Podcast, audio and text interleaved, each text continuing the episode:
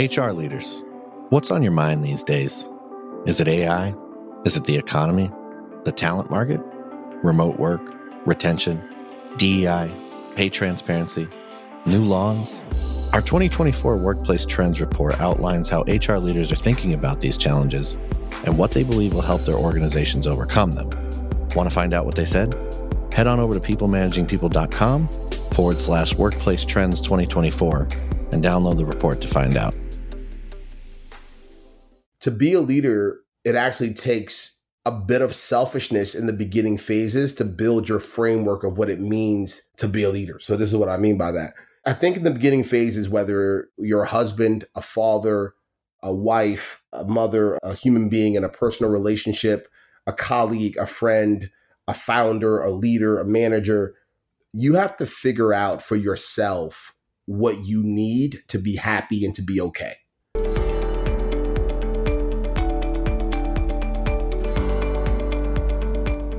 Welcome to the People Managing People podcast. We're on a mission to build a better world of work and to help you build happy, healthy, and productive workplaces. I'm your host, Tim Reitsma. Has a candidate ever asked you a question during the interview process and you painted an ideal picture or a dream world rather than giving an honest answer? For example, if somebody asks you, How would you describe the culture of your team? And in your mind, even though the culture's terrible or it sucks, you say, Oh, we're a tight knit group. It's awesome. Well, in this episode, AJ Vaughan, a three time founder, currently working on BeyondBrandStudios.com, a company helping showcase culture to top talent, has a different approach to the hiring process. And I think you should consider it. Being super honest during the hiring process. Sounds easy, and you may think, well, we're already doing this, but consider this.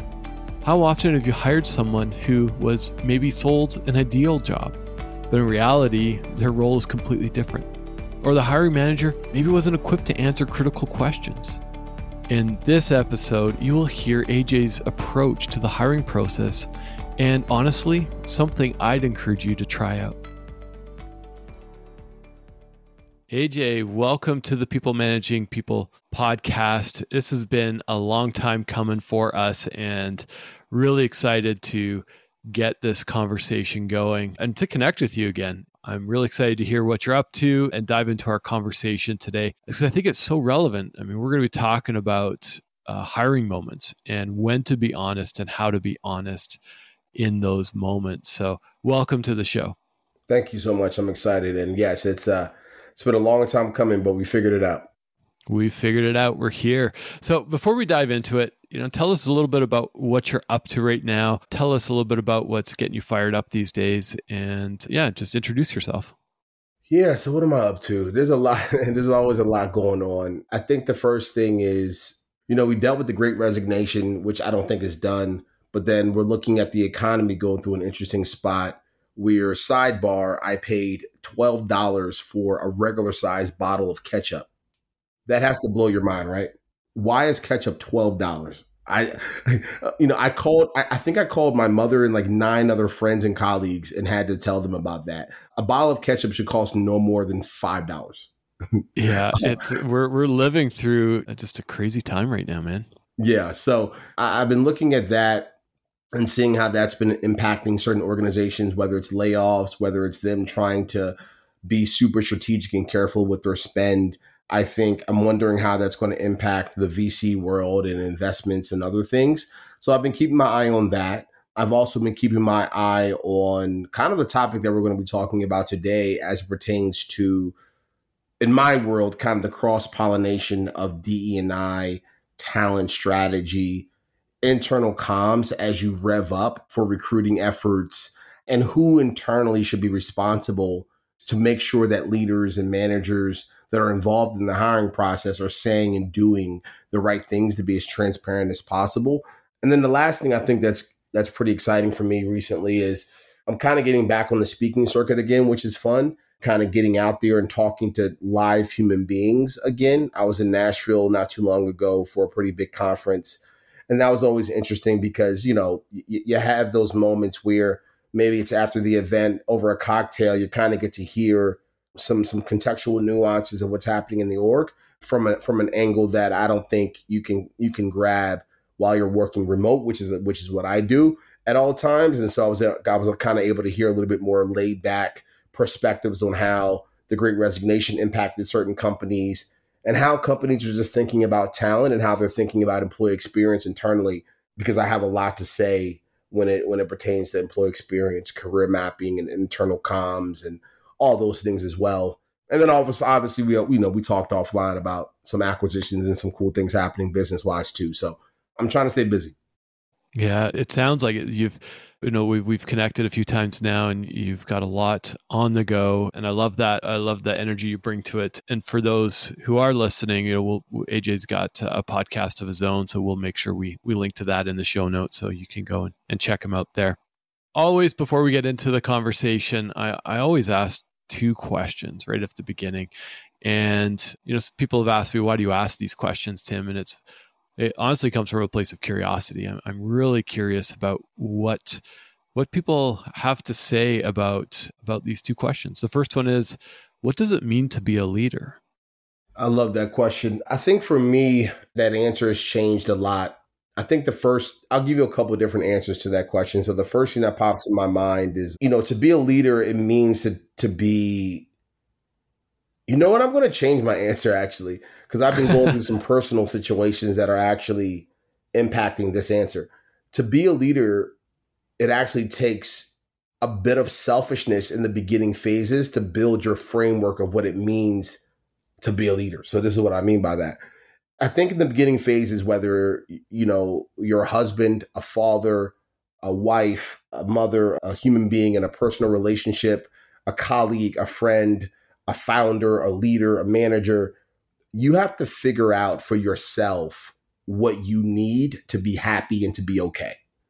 And what mm. I mean mm. by that in the business context, you need to figure out for yourself what are the communication nuances, what are the workflows, what are the type of employees that you know you work well with? How can you get yourself to the point to be vulnerable and honest and transparent and fluid and flexible to different personalities? How can you build yourself up selfishly in your own rabbit hole of whatever you feel will make you be the best human being professionally possible.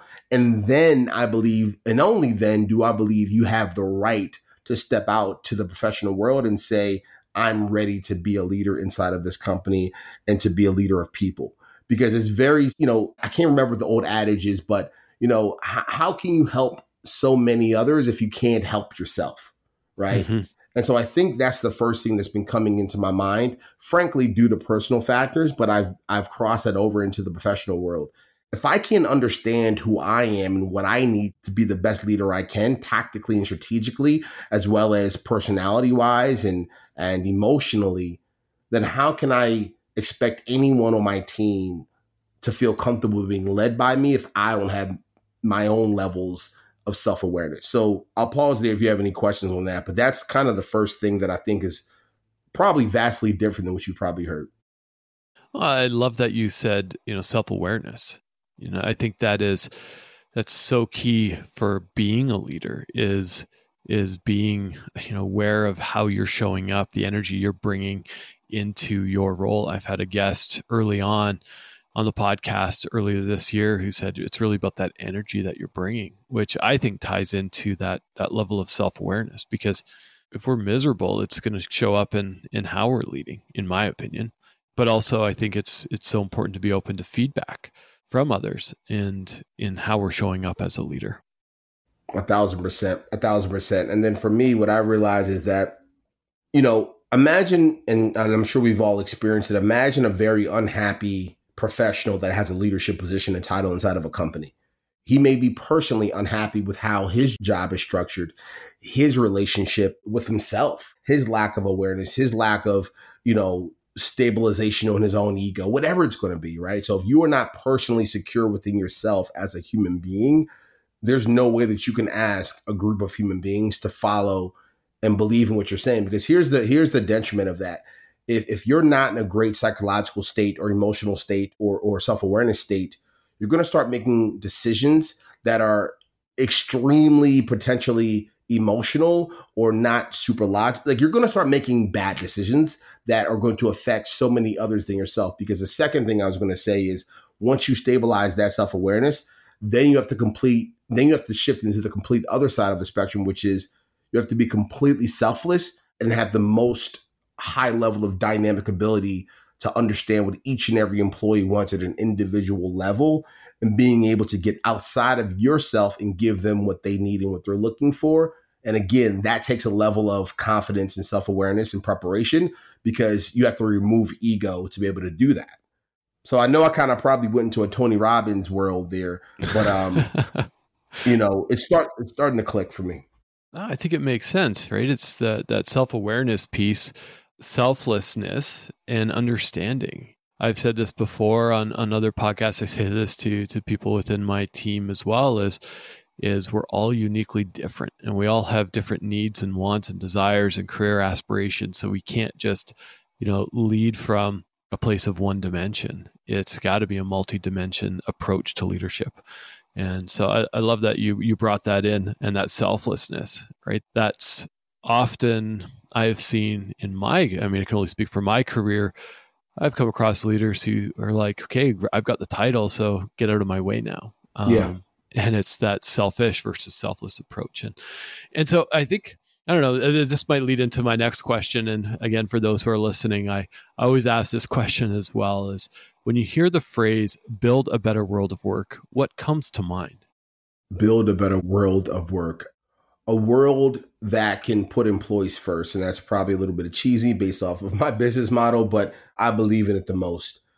I'm still trying to find HR tech, work, world of work tech solutions I'm still trying to find organizations that genuinely have leaders that believe in this. I'm still trying to find organizations that have processes, procedures, ways of working, you know, disciplines within the workplace, how they hire, how they fire, that genuinely puts the best interest of the employee at an individual level first. I'm, trying to find that. And so as I think about the world of work and where I feel it needs to go and should be and, and should be going, that's the first thing that always pops into my mind. Because when you can create an experience for one, when you can create a one of one experience for each and every employee, whether you have 30 employees or 30,000 employees, that's a world we can get excited about because whether you are someone that is dealing with significant PTSD and trauma from your previous relationship or financial issues or jobs and your manager and or leader or organization can appreciate and respect that and and adjust things. Whether you're a young 20 something graduate that's looking to get mentorship and be involved in some sort of upskilling or L&D structure and you as the organization are spending a lot of time understanding their skill sets and their learning styles and being very contextual and giving them giving them mentorship that can really prepare them for the next five years of, of their career. Whatever it's going to be and those two examples are completely different sides of the spectrum. You as an organization should be putting employees first by understanding their personal context and building out systems to be able to do that and making sure you have leaders inside the company that believe that's their first priority and job outside of every other responsibility they have. So that's probably my answer to that when I hear the word of work. Yeah, it's that employee first versus you know the building out of technology. I mean, you need employees to build out the technology. You need employees now more than ever. And you mentioned off the beginning the great resignation. You know, and I think we're moving into the great layoff right now, but there's still a lot of change and turmoil in in the market, especially in the tech industry. I was reading something today about I think it's over 40,000 jobs in the tech industry in the US alone were lost recently. And so, you know, how do we build this better world of work as we think about the people that are that are making up our organizations and you know if we reprioritize some of the things we're chasing as leaders whether that's chasing market or chasing revenue or chasing you know ego whatever that looks like we got to be putting our people first. And yeah, of course, yeah, there's hard decisions that you have to make along the way. But I, I agree, it's it's that employee experience is is so key. Even if you do have to lay people off, it's how you handle it says a lot about your organization. Mm-hmm. And and I'll, and I'll tell you one quick thing too that can help any leaders listening, because many people forget. You know, I'm a CEO now. I was a CEO at 19. I was a CEO at 23, 24, 25, then spent time as an employee from 25 until 30. So I met most of my career, I've actually been in a leadership position. So I, I have full understanding and knowledge and and empathy for any leader in, in that COO. Anybody in the C suite listening, you're probably going to resonate with this. Let's say you believe everything I'm saying is complete BS. Let's say you're like, you know what, this employees first, this humanistic, this Tony Robbins crap, I don't believe in it.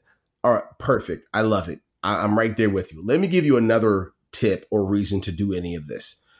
We all know as business owners and leaders, we all know as managers of departments and teams, we're going to need favors slash we're going to need significant levels of high productivity output of our employees. So if you can give them what they want from an experience perspective, not the salary they want all the time, which is incredibly important, by the way, not the benefits they want, which is incredibly important, by the way, but if you can really get into supporting them around decision making models that really that that are baked into their preferences. Career mapping internal comms l&d the relationships they're able to cultivate the access to information they're able to provide or get the, the types of ways that you adjust your leadership style contextual to their leadership style preferences. If you can get into the day-to-day experiences and put all of your energy to give them what they want in that category the moment you need them to work a few extra hours or to or to reach and meet a deadline that puts them in a very anxiety riddled state. I'll tell you this, I've never had an employee in my life not bend over backwards to do something that I needed to do because I loved them first and bent over backwards a million times over in their first six months of working with me to make sure that their experience was built exactly the way that they wanted it to be. So when I finally go in for that ask, they're going to give it to me. It happens all the time. And I don't overutilize it, but I, I'm I'm super conscious of it. It's like, hey, if you don't want to do any of the stuff that I'm saying because of the Tony Robbins esque that I'm giving, perfect. Do it because it actually will give you what you need when you have to meet a deadline because of your financial or your market capitalization goals that you have. So I don't know if you have any thoughts on that, but well, I think it ties in with our topic today too about just the honesty, right? I think about, you know, we want to talk about hiring moments and honesty and but that honesty and transparency and and treating people as people and meeting those core needs of our people is is what I'm hearing, you know, kind of interwoven in the last 15 minutes of our conversation. And and I think that's what you really bring to well to your podcast and the businesses that you've built is is built on that foundation of the human need. Yep. Exactly. Exactly. And speaking of honesty, right, we're going to flip this into, you know, when we're fleshing out the topic for this, I know you you talked about uh, hiring moments, and you've been CEO for quite a few years throughout your career. You've been the employee hired into companies. Same here. I've been at the exact level. I've I've hired a lot of people. I've been hired, and so we want to talk a, a bit about the honest, super honest moments, and that it's okay to be honest as a leader during the hiring process. So, before we get into, you know, I've got a whole list of questions, but what resonates with you so much about this topic? I think what resonates with me about this topic is I've been the times where I've been an employee in my life, and frankly, the, in the early stages of my own career as a leader, I really failed to give the honest picture of what the role was actually going to be. And while I was also ahead of people, I saw many employees in the first six months disgruntled because they took the job thinking the job was going to be one thing and then it was completely something different. And they needed that job because of the. Fu- Here, here's the reality here anyone taking a job from $150,000 below most likely they need that job. Right? Can we all agree with that? Most likely the ones that are taking those roles are not financially, you know, independently financially wealthy. Like we can all assume that they need that job. Most human beings do not have much longer than worst case scenario, a paycheck to paycheck runway. Best case scenario, let's say they're doing all the right things, a year runway. Like most mm-hmm. folks don't have 5, 10, 15 years of money in, of overhead in the bank You know, I think we would all agree. So they need that job. And so I've seen too many companies and too many employees accept positions, they get into the role. It's not what they want. It's not what they thought it was. It's completely something different. But now they're stuck because they need that job. They moved into a new home. They doubled down on a mortgage. They bought a new car. They promised their kids that they would be able to go to this private school or get into these two new activities. And now they're stuck. They're unhappy, they're disgruntled, and now they're looking for other employment. So their productivity's dropping off. Their their perspectives of the company's dropping off. The company's wondering why they're not as great as they thought they were on paper and in the interview process. And now they're either getting fired, getting demoted, there's a clear misalignment, the company's mad, the employees are mad, everyone's freaking out when all it took was honesty in the very beginning and transparency on both sides. It's very similar to the dating world. if you're just honest in the first five to six dates, you'll realize very quickly if you want to be with that person long term or not. So I don't know. It just it's just fascinating to me. And I've made a lot of mistakes in the department, and I just kept seeing a lot of folks make the same mistakes. So well, it it resonates with me because you know I've taken roles throughout my career that read the job description and I'm like, this is exactly what I want to do. Get in house and realize, oh, wait, this is not what I expected or what I had signed up for, or it's fundamentally different. And you know, as a candidate, maybe I didn't ask the right questions, but also you get in, you kind of feel duped a little bit. It's like, well, what what happened here? And so, how do we fix that? How do we correct that? Like, as leaders, you know, we interview a lot of people for roles. And as people as candidates, maybe somebody who's listening to this is is looking for a job. How do we ensure that we are making it the best process? So I have a lot of thoughts here. I think the very first step is as a company and as leaders, and I'll give you a couple of positions. I need the chief people officer, I need the CEO, I need the head of talent or head of recruiting, I need hiring managers of each department to all sit in a room and look at each other and be incredibly honest and say, there's a 99.9% chance that we have not been as honest and as clear to our candidates about what they're actually being involved in and what they're actually getting prepped to join this company. We just need to all own that right? Because all of those positions I just named are a part of the process. The hiring managers are helping the chief people officers and the heads of talent, you know, prepare for what the job is going to actually be and what they need for their department. The CEO, inevitably, as we all know, the buck stops with them. The COO may be building out the processes. Even the the CTO may be the one that's writing the checks for some of the HR tech and the HR software, the HRS systems.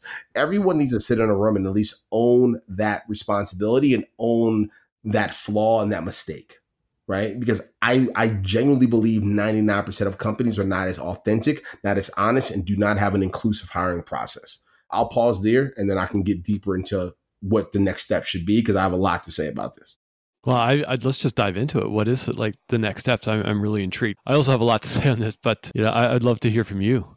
Perfect. So, so once they've all admitted that and owned that, then the next step is to appoint a point man someone that's inevitably going to be the person that is responsible for extracting the honesty. I always like to say that should be the chief people officer. I believe, and I and I've talked about this in other you know other mediums and, and other perspectives, but the chief people officer needs to be more strategic than I think most companies are allowing them to be right? The chief people officer needs to have budget, needs to have the freedom to bring in other support from the outside. If you don't have a head of DEI internally due to whatever the case is, the chief people officer needs to have the budget to reach out to some DEI firms or some independent practitioners and bring them in for a six week period of time to help them make sure the job descriptions are inclusive, using the right language, whatever the case is going to be. So the chief people officer needs to be the one that stewards this entire boat. They need to be the Bill Belichick, if anyone knows football, American football here, of this process, in my personal opinion. That mm-hmm. individual needs to sit down with the head of the each department that is inevitably hiring, and they need to go through some of the following categories. Now that can be facilitated through a lot of different ways. A 90 minute conversation that is recorded, that is my personal preference. And the key thing before they get into these categories are the following they need to look the hiring manager dead in their eyes and say the following I need you to be viscerally honest. We are going to be honest. We are going to be clear. We are going to be real, good, bad, or indifferent. We just need to know what is, not what you want it to be, not what you thought it could be, not what you think will be approved by the time they get here. What is it? So I'll give you a couple categories. Leadership decision making frameworks. How do you, the leader of this marketing department and team, and we're looking to hire three copywriters, how do you make decisions? What are the frameworks around that? Change management if there's a process, if there's a mode, if there's something, if there's an expectation, if there's a focus that is changing, how do you do that? What are the communications around that? What does that look like for you personally? Day to day department operations. How do you personally handle tight deadlines emotionally as a leader? And how do you lead your teams during tight de- deadlines? How do your communications change? How do your expectations change? I like to get into how do you maintain communication when working with a remote and hybrid team? What does that look like tangibly, tactically? What tools are you using? What are your flaws when it comes to those communications? What do you what have you been working on due to those flaws? Your weaknesses as a leader, your visibility and ability to to support your direct reports in the first 90 days of their role or do you need someone that is already ramped up? Do you need a plug and play? We as chief people officers need to get this type of information in so many more categories. We need the truth.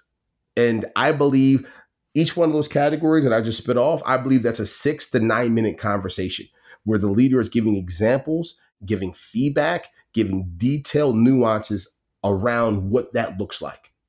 And again, examples like give me tactically what are your leadership decision frameworks, examples of when you utilize them, things that piss you off as a leader, things that causes you to have misalignment with the new hire in the first 90 days, let's get very deep. I'll pause there. I love that you said that you're going in this direction. I know like being super honest during hiring moments can go, you know, 10 different directions. It could be about being honest about the organization or, you know, somebody asks, oh, like your startup, do you actually have cash? And you say yes, but inside you're like, actually, we're pretty broken you know, we don't know if we're going to keep the lights on in six weeks. But to me, it's about showing up as your authentic self as a leader and being honest about that. It's not just putting on that aspirational identity. It's like, hey, like this is how I want to show up as a leader, but this is who I am and I'm working on it. You know, here's my flaws, here's my good points, here's how I'm going to support you in this hiring, you know, as I'm welcoming you on, uh, my team and you know whether it's i know how to do this or i don't but it's just that that internal honesty. Am i getting that right? No you're getting that totally right. Because what a lot of organizations think is that they think applicants and talent want aspirational content want aspirational interviewing processes. They don't. What talent actually wants because you got to remember we're talking about parents out here we're talking about college graduates that are that are moving out of their house for the first time.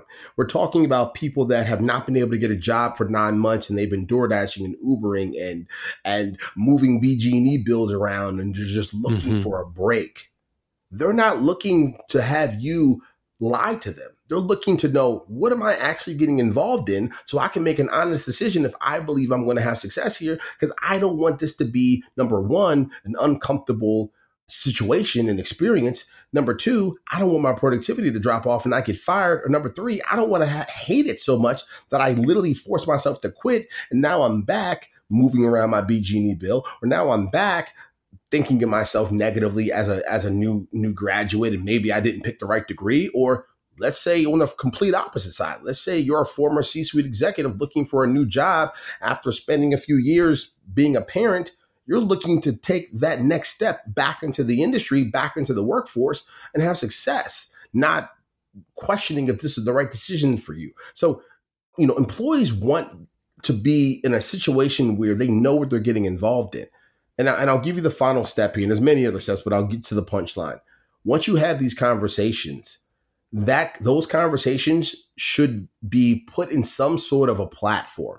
Now, obviously, there's a, there is no direct sell here. I'm not trying to you know promote anything I'm personally doing, but there's companies out here, and if you want to reach out to me personally, we can talk about it. But in theory, You need to put this into some sort of communication platform or access to be able to give this information, the conversations between the chief people officer and the hiring manager. You need to be able to give this communications and this information to applicants after the screen, after round one. Now, why is that? Why do you not put it out to the open prior, right? I believe you put this information after because you want to at least not kill your attraction level. Now, because I used to be, I used to put this process in an employer branding mode. And what I was noticing is there were certain organizations that were not getting enough inbound. Let's get the inbound. I, believe in that, right? I've changed my perspective on that. Let's get the inbound, right? Let's get 10,000, 5,000, 1,000, 500 applicants coming through the door. But once you screen them, you now you know you're talking to the right people, right? Now, to a certain degree. Now put the information in front of them post screen, post round one. Now my energy is starting to shift to care about the brand, right? Because now what's going to happen is there's equal opportunity on both sides. You know you're talking to potentially the right person. The right person is excited about the company and, and whatever you put out aesthetically in an employer branding level. But now they get an email after the screen call saying, Congratulations, James, you're moving on to round one or round two, rather. Perfect. Now James can sit back and watch 14, 15 different videos, three to six, nine minutes a piece, you know, at his own time and really dive into the nuances. And guess who James is hearing from? His next boss, his next supervisor. And now James can either come up with more thorough questions to make him a better interviewee for the next round of the interview, or James can say, you know what, this isn't the right mode for me. This isn't the right company for me. I'm going to send an email back saying thanks, no thanks, saving the, the company time, energy, and money, which you want as a company. Let's all be honest. And now, if he decides to go into the interview, now the interview is turning into a much more inclusive, detailed, deep dive where each, the employee and the employer, are being honest with each other and finding a good mesh. And I'll pause again, but but that's in my perspective how the process should go. And it's so simple. Everything I said is so simple. Yet I think we all can agree zero companies that are listening to this are probably doing what I just said.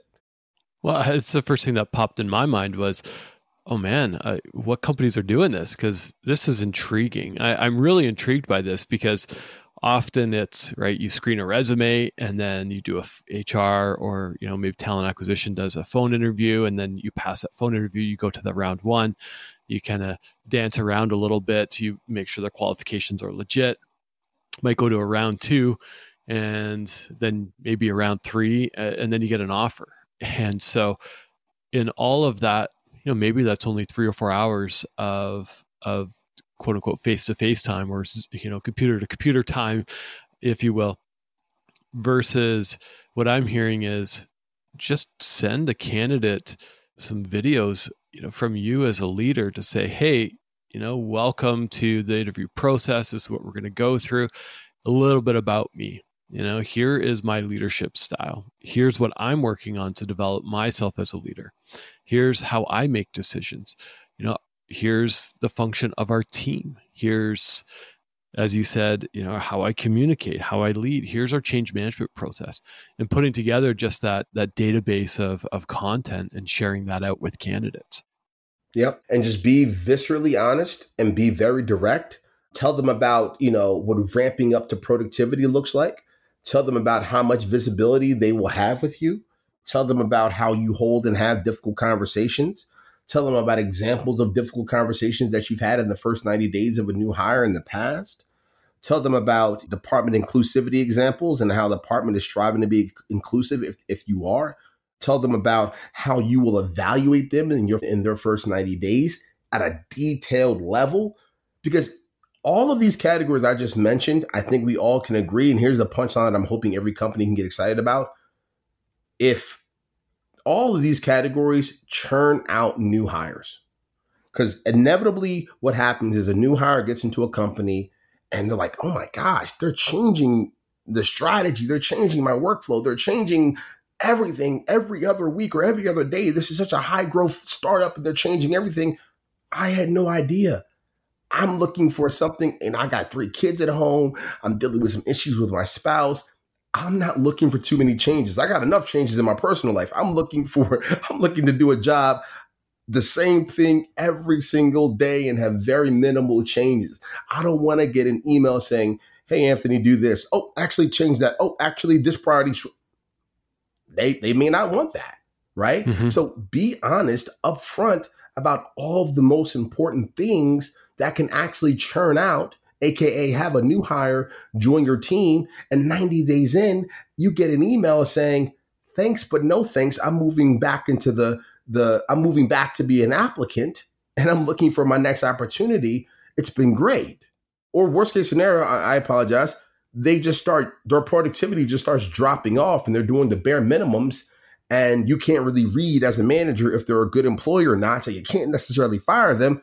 But guess what they're doing? They're just freeloading off the company just doing just enough not to get fired and collecting a check until they find their next thing. Yeah.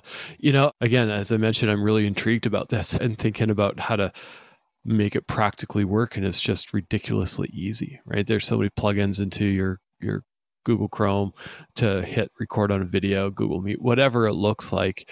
But I just think about all the hiring I've done, and I've hired a whole lot of people throughout my career. And you always get to the you know the last part of the interview. It's almost like every interview is structured the same way right? You ask some scripted questions and then turn it over to the candidate. Do you have any questions for me? But we only have 10 minutes left. And then the candidate is scrambling through their their questions and trying to figure out well what's the best one to ask? And if we take the advice that you're presenting you know sending out all of this content ahead of time not just in a long dissertation or multi-page document but in a in a digestible format in a conversational format man you can have a real authentic conversation. Or that candidate can go no like i'm not looking for you know somebody to be friendly and always checking up on me. I'm looking for somebody to just leave me alone and get my work done. Yep. If that's their leadership style then it's not going to work for me. Or as you said you know i've i've heard it so many times in organizations of like we're fast paced well what does that even mean? What does that mean? you know is there is our team fast paced but there's 16 levels of bureaucracy to actually get our change implemented or is it just fast? So even defining some of that in a video in that in that conversation to open up a, a real dialogue through that interview process. Because let's face it you've got candidates your hr team if you have an hr team or maybe you as a leader is screening them you look at their resume you compare it to their linkedin it looks good it looks legit so now they're past they've already almost you know pretty much past the qualification step now it's the hey are we actually going to be able to work together are we going to get along and let's spend time there. Yep. And so here's the punchline, though. And again, this is no direct plug. I'll, I'll speak at a high level. The issue is most chief people officers do not have the the right levels of autonomy to do this and pull this off. Most of the time, heads of talent and recruiting do not have enough autonomy to pull this off. Most of the time, hiring managers do not have the autonomy and green lights to pull this off. And so why I created Beyond Brand is that I felt a third party facilitator would be the best way to do that. And that's what candidates actually appreciate. Because when a candidate watches a video and they see a third party that has no long term direct influence or role inside the company, pushing a hiring manager very hard in an empathetic and loving way to be viscerally honest, it's the best way possible to get the it's very it's similar to like a therapist, kind of like that. Mm-hmm. And you know, this is probably too much into neuroscience, but I did I studied neuroscience for like three years, and the brain naturally protects protects itself from any and all things that are uncomfortable or bad or negative or sad. And so when some of those categories come up that aren't, you know, let's say your decision making frameworks are not so great. Let's say you as a leader, you know the only reason you have a job in this company still is because you're great at you have a great level of industry knowledge and experience and expertise and the company long term wants to leverage that because of where they're strategically going in the next 2 years and they want to capitalize on that. But no one on your team appreciates the way you make decisions. Right? You have to be honest about that in that process, but your brain is telling you don't do that because it's going to be very difficult to bring someone onto your team because two people just left because of that. And maybe you're not ready to change that behavior. So we created Beyond Brand to help avoid some of those complexities where the brain is trying to protect itself. So we're like, look, we're bringing a third party. We'll design these categories because you got to remember also a lot of these categories, companies are they're so busy they're not even thinking about these categories. They're like, here's the compensation, here's some high level things around how and when and how and when and structures around the way that we're working and here's a little bit about me as a leader and here's really what we need out of the role and three hours later okay you're hired right? Like mm-hmm. like these micro categories and the nuances of these categories a lot of organizations don't take a second to think about them so that's why we we created it. I love that. Yeah just you know not saying hey just outsource everything but this is a great way to to say like look we we know we need to create this this honesty this trust within our hiring process. We need to make sure our leaders are presenting themselves in an authentic and, and true way. And and that when we do hire a candidate we hire somebody bring somebody in that they're going to be set up for success. You know it costs so much money for us to hire the wrong person. And often we look at that person that maybe we need to let go or didn't pass probation whatever jurisdiction you're in and whatever your, your employment law is but here in and where I'm located, right, we've got three month probation. Somebody doesn't work out. We, you know, how many of us have said, well, it's the, the candidate's fault. They just didn't live up to to what we had presented. But maybe we just turn that lens around and just look at ourselves. What did we miss in the process? Yep. We thought they were a great person. We made them an offer. They they came on board. We're spending a ton of money getting them ramped up, and it's still the and it's the wrong person. And that's a big cost. So so I love that, and you know we'll we'll make sure we put links to to your site and what you're up to in the in the show notes. But as we look to wrap up, AJ, you know what is one thing that somebody can do today when they're listening to this podcast? They're thinking about okay, you know, being truly honest about myself in that hiring process is maybe a little daunting or scary, or honest about my company is a little daunting or scary. But where do we start? What's the one thing somebody can do today to really drive this change within that organization, within that hiring process?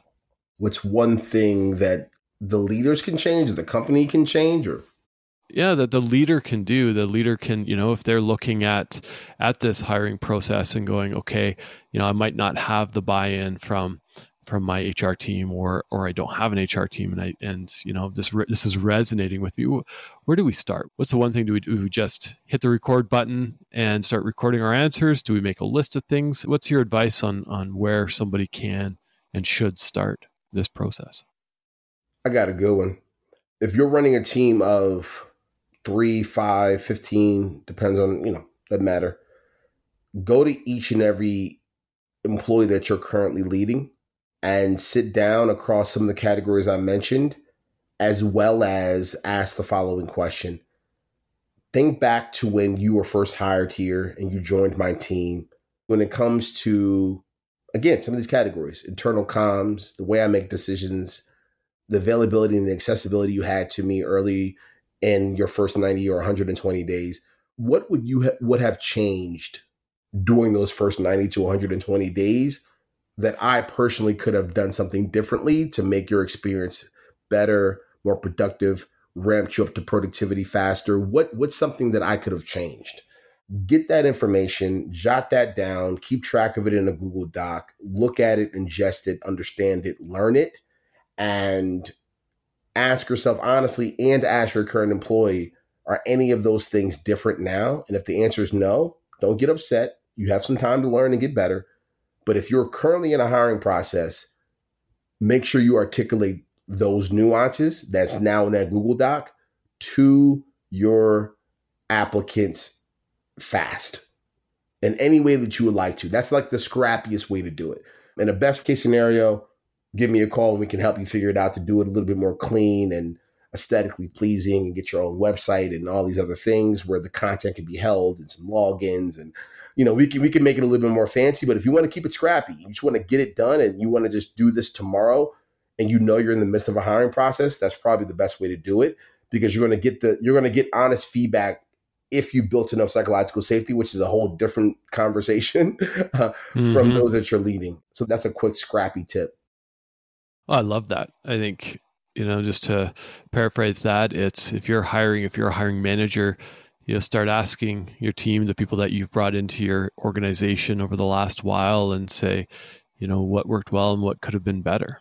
And if you've got that trust and, and have built that psychological safety, just be prepared for whatever answers are being thrown at you and don't get defensive. And you know, we've got a great podcast on feedback. And my good friend Matt Gould says, you know, when you hear feedback, you, your response should be thanks, tell me more. Yep. And so, you know, pull up your socks and listen for that constructive feedback and then action it. So, AJ, thanks so much for coming on. A fascinating conversation about transparency, honesty, and hiring moments, and really, you know, making sure we're bringing in people who are aligned with us and who can add to our cultures within our organizations, within our team. So, what is the best way for somebody to reach you? Reach out to me on LinkedIn. It's AJ Vaughan, V A U G H A N on LinkedIn. I always recommend folks just Google Anthony Vaughan HR and a bunch of links and information will pop up. Or just shoot me an email directly at Anthony Vaughan, V A U G H A N 2015 at gmail.com. That's my personal one, not even the businesses. And just reach out to me personally there and uh, we'll chat a little bit. Sounds good. And and yeah, we'll put all the links in the show notes as well, AJ. And so again, thanks for coming on. I appreciate it. And for those who are listening, love your feedback on this episode. AJ's kind of throwing us something that you know isn't common in the hiring process. And we'd love to hear your feedback. Shoot me an email at tim at peoplemanagingpeople.com or or hit me up on LinkedIn. And again, if you're if you're new to the podcast, welcome. And if you love what you heard today, please like and subscribe uh, to the podcast. With that, Anthony, thanks again, and uh, look forward to talking to you again soon. I appreciate you. Thank you.